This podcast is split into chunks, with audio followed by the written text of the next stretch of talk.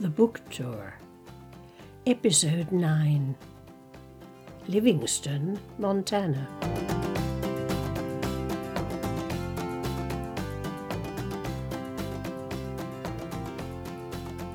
I decide to spend a few days in Livingston, Montana, once a mining and railroading town. Tourism has now replaced those activities, not always happily, as one local informs me. You can't make the same money cleaning rooms that you could on the railway.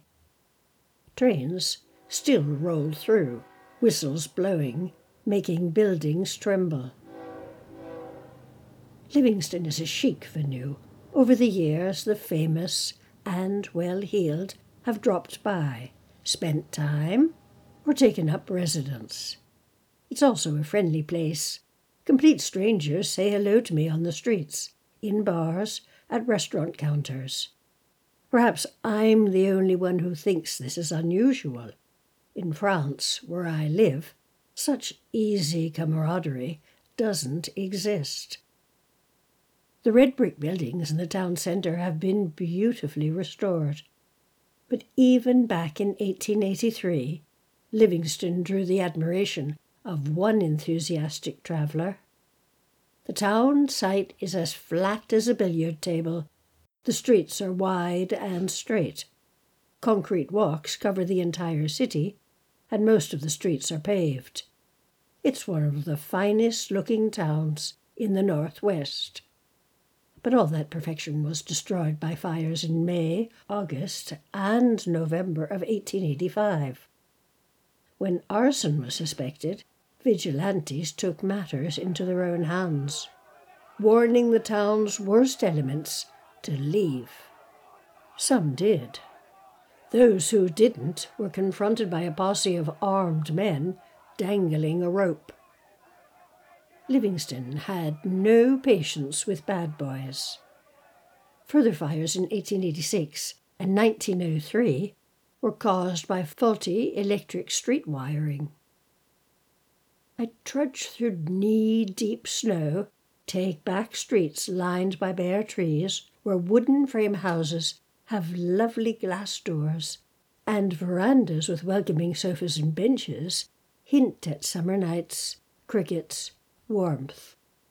Although such balmy days are hard to imagine at the moment.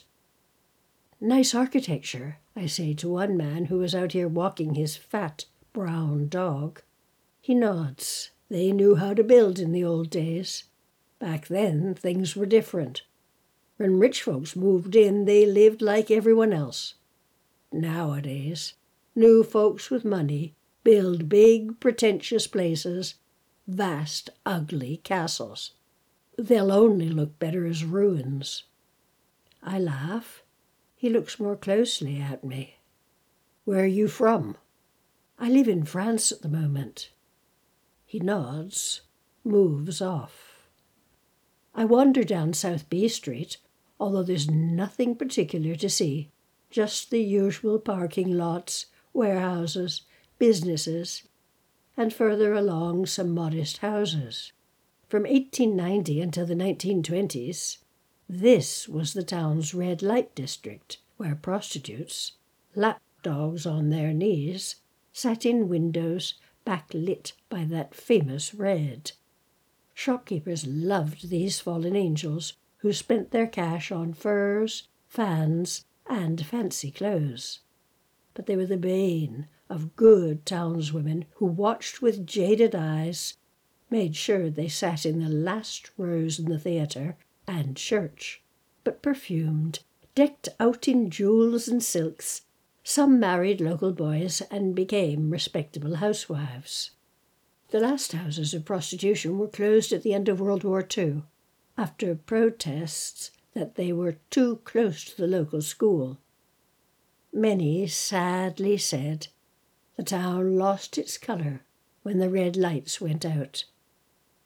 Human occupation of this area dates back to at least 11,000 years ago when white explorers arrived with the Lewis and Clark expedition of 1805, the Nez Perce, Crow, and Shoshone tribes were in residence.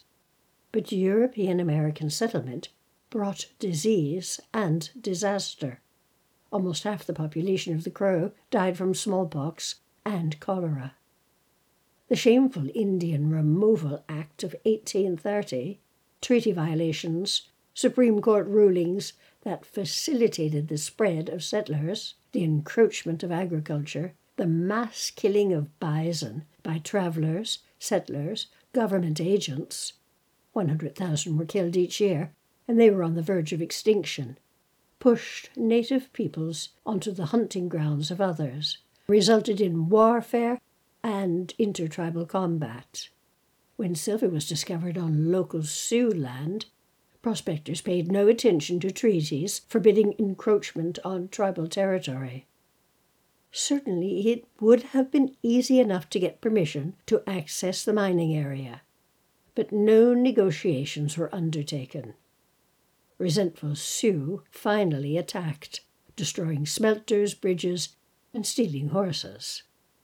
The Montana militia proposed a war on the murdering savages, both the Sioux and the Crow, although these last weren't hostile. As one fur company clerk said in 1831, the Crows, said to be thieves, rob, but would never kill. If they killed us, we would never come back, and they would lose the chance of stealing from us. In 1867, a fighting force of 600 men was organized, but the volunteers were mere renegades, outlaws, and horse thieves. Undisciplined, disloyal, in the first summer, a detachment of 100 deserted at once, raiding the commissary, carrying off what they could. In winter, when provisions were scarce and food vouchers useless, the men killed each other in quarrels, until more were murdered by each other than by natives. Their graves can still be found in Livingston. In 1868, the survivors escaped, and they were replaced by regiments of the United States Army.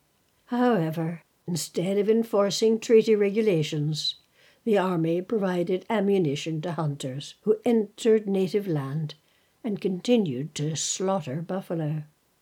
In 1923, James H. Cook wrote in his book, Fifty Years on the Frontier as a Cowboy, the American Indians of today, who ever lived as their fathers before them, wild and free, are few and fast tottering into the long shadows of the sunset. Most of them are gentle enough now. They will eat almost anything which the white man cares to give them. Some of them may still be called wild or hostile, but the most they ever do is to plead with the great white father at Washington for the little portion of their former land which is left to them a residue which they see gradually being taken possession of by every means that white men of big and little interest can devise. Two and a half hours away is Yellowstone National Park, created by the geologist Ferdinand V. Hayden in 1871, who warned that vandals who are now waiting to enter into this wonderland will in a single season despoil beyond recovery those remarkable curiosities which have required all the cunning skill of nature thousands of years to prepare. But a swarm of poachers, squatters, tourists, and petty criminals came rampaging in. Army engineer William Ludlow reconnoitered the region in 1875 and reported visitors prowled about with shovel and axe, chopping and hacking, and prying up great pieces of the most ornamental geyser they could find.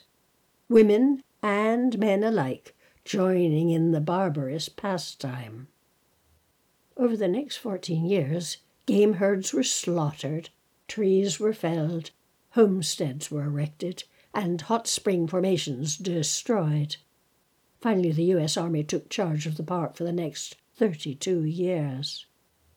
Modern tourism, in 2018, over 4 million people visited Yellowstone, is still taking its toll on the park.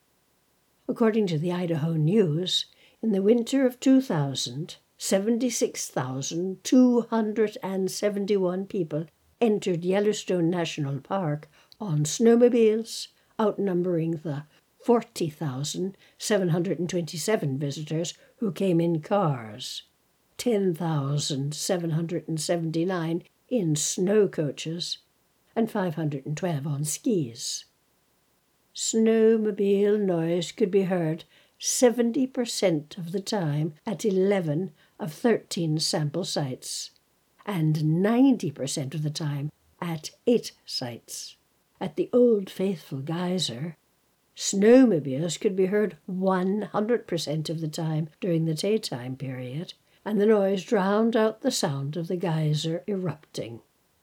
Michael V. Finley, former superintendent of Yellowstone, protested against trout illegally dumped into the Yellowstone Lake, poachers, and hostile ranchers who continue to slaughter bison for fear they might transmit disease to domestic livestock, and warned that the Crown Butte Mining Company, two and a half miles from Yellowstone's northeast boundary, would produce acidic waste rock that, when exposed to air and water, generates sulfuric acid and leaches heavy metals such as lead and cadmium into waterways and kills all life. Where are you from? asks the man with the long beard standing next to me in the bar. Well, I live in France at the moment. France, huh? That's the place where you got all them Muslims blackmailing people. Why don't you get rid of them? Throw them out of the country. That's not exactly how democracy works, I begin. But he's not waiting for the rest of the sentence. I'll tell you what the problem is over here in the USA. They never tell us nothing. We never find out what's going on in other countries. Yeah, says another man, short, grizzled, standing beside him. Ain't that the truth, too? My friend Bill, he told me he met an Iraqi, a well educated man you don't imagine that kind of thing. You know, says Longbeard, we Americans, we only go to war to help people out. Like in Vietnam, Cambodia, Cuba, Grenada, Iraq? He chews that over for a minute or two. Well, we just have our pride, I guess. Another man, handsome, charming, runs a local bookshop. He asks where I'm from, I live in France at the moment. He nods, not really all that interested. He used to be a high roller in New York, but he threw up the pressure and the success for life out here. I have my horses and my bookshop. Life is good. He specializes in local history, although none have been written by Native Americans. The ones who leave the reservations and go to university they get into the intellectual sphere and don't come back. I notice that although everyone is extremely friendly and willing to confide, chat, share their opinions, buy me drinks, and give me the feeling that I'm welcome, absolutely no one has asked me a question other than the one about where I live. No one is in the least bit curious about my life, my interests, my work, my destination, my background, or my pet dog and his fleas. Not that it matters, I'm not here to stay.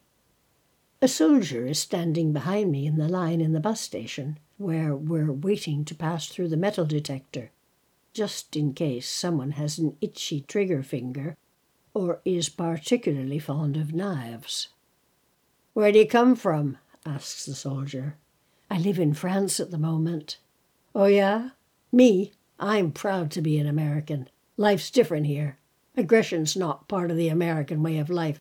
I don't even lock my door at night. Sure, crime's just the result of people not getting work, but the criminals all come from other countries. You know, places like South America, Eastern Europe, the Middle East.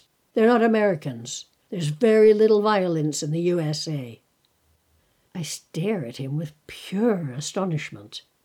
The gun related murder rate is 25 times higher in the United States than any other developed nation. Where do you get crap information like that? There are far more murders in Germany and Japan than there are here. Of course, there aren't. Although I have no statistics available, I know that Germany is far safer than the USA, and Japan has one of the lowest murder rates in the world. I know what I'm talking about, he insists. Japan is ripped apart by gun wars. I've been around. I know a lot. I'm a history buff. I eat the local food in all the other countries. I make an effort. I even learn how to speak other languages. For example, I can speak real good Japanese. Can you? Say something to me in Japanese. Like what? For example, how do you say hello in Japanese? He stares at me. Wheels turn in his head, but they go slowly. Well, I can't remember exactly. You sort of forget when you're not there. When I finally take a seat on the bus, I make sure I'm very far away from him.